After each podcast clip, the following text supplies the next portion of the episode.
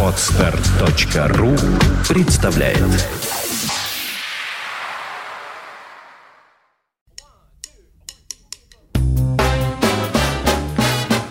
Слушать здесь Здравствуйте, я Кирилл Машков. Я рассказываю о музыке, которую слушаю сам. Рано утром 19 августа 2013 года у себя дома в нью-йоркском районе Бруклин скончался пианист Сидер Уолтон. Ему было 79 лет. Его знали как одного из самых авторитетных пианистов в истории джазового мейнстрима последнего полувека. Настолько авторитетных, что в 2010 году он был удостоен крупнейшей джазовой премии Соединенных Штатов Америки, премии Национального фонда искусств США «Jazz Masters». При этом Сидор Уолтон не был пиротехником, экспансивным солистом, притягивающим все внимание к себе своей виртуозностью. По мнению историков джаза, он прежде всего был идеальным партнером. Знаменитый джазовый критик из газеты «Чикаго Трибюн» Ховард Райх определил как-то основные качества игры пианиста Уолтона как тонкость и сдержанность. А один из биографов пианиста назвал его музыкантом, чей аккомпанемент ценился в джазовом мейнстриме превыше всего – ну, конечно, не только аккомпанемент сделал имя Сидора Уолтона одним из самых уважаемых в джазовом мейнстриме. Сидор Уолтон был участником легендарного ансамбля барабанщика Арта Блейки «Jazz Messengers» с 1961 по 1964 годы, в том же самом составе, где на саксофоне играл Уэйн Шортер, а на трубе Фредди Хаббард. Сидор Уолтон не только составлял гармонический фундамент этого мощнейшего коллектива тех лет – не только впечатляюще солировал в нем, но и написал несколько тем, которые утвердились в обширном репертуаре посланцев джаза на следующие два с половиной десятилетия. Теперь эти темы считаются классикой и прочно вошли в корпус джазовых стандартов. Сидер Энтони Уолтон-младший родился в Далласе, штат Техас, 17 января 1934 года. Играть на фортепиано его научила мать. 1951 году 17-летний Сидор поехал в Денвер, штат Колорадо, чтобы поступить в университетскую консерваторию. Как и большинство молодых музыкантов того времени, он очень хотел поехать в Нью-Йорк. Он буквально манил молодого пианиста. И в 1955 году Уолтон оставил университет, сел в машину к приятелю, который ехал в столицу джаза, и за вычетом двух лет армейской службы – и времени частых гастролей провел в Нью-Йорке следующие 58 лет. К середине 70-х акустическая линия в творчестве Сидора Уолтона стабилизировалась в формате квартета с саксофоном. Этот ансамбль по заглавию успешного альбома 1975 года получил название «Eastern Rebellion» – «Восточный бунт», в 80-е и 90-е годы с новым подъемом слушательского интереса к акустическому джазу Уолтон уже в статусе легенды и ветерана джазовой сцены все еще записывался с разными составами своего квартета, но значительное место в его дискографии к этому времени заняли записи в других форматах – трио, различных дуэтов и даже соло – Тончайший мастер ритмических нюансов Сидор Уолтон с присущими его тонкостью и сдержанностью глубоко исследовал в этих составах эстетику джазового мейнстрима. Более подробно с биографией Сидора Уолтона можно познакомиться в подробном очерке, который 20 августа 2013 вывесил в сетевой версии журнала «Джаз.ру» мой коллега Ким Волошин – а мы в память об этом замечательном музыканте слушаем одну из лучших его композиций, записанную на альбоме под лаконичным названием «The Trio», который был записан во время выступления трио Сидора Уолтона в Болонье в Италии 28 мая 1985 года. Билли Хиггинс – барабаны, Дэвид Уильямс – контрабас, Сидор Уолтон – фортепиано. Пьеса носит испанское название «Ojos de Rojo» – «Покрасневшие глаза». Слушать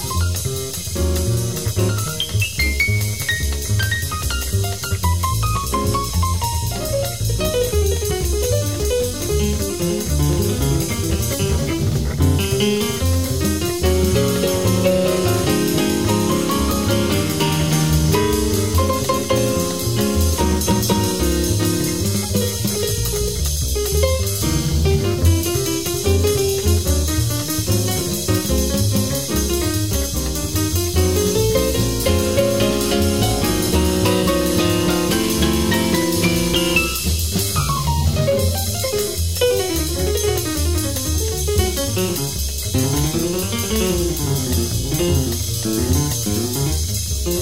you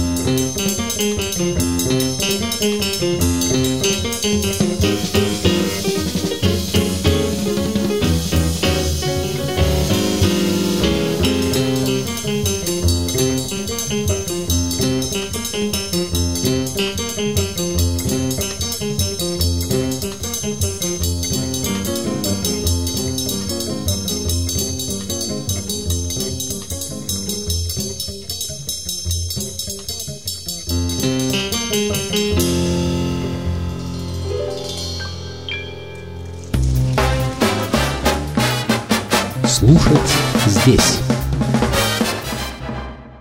Скачать другие выпуски подкаста вы можете на podster.ru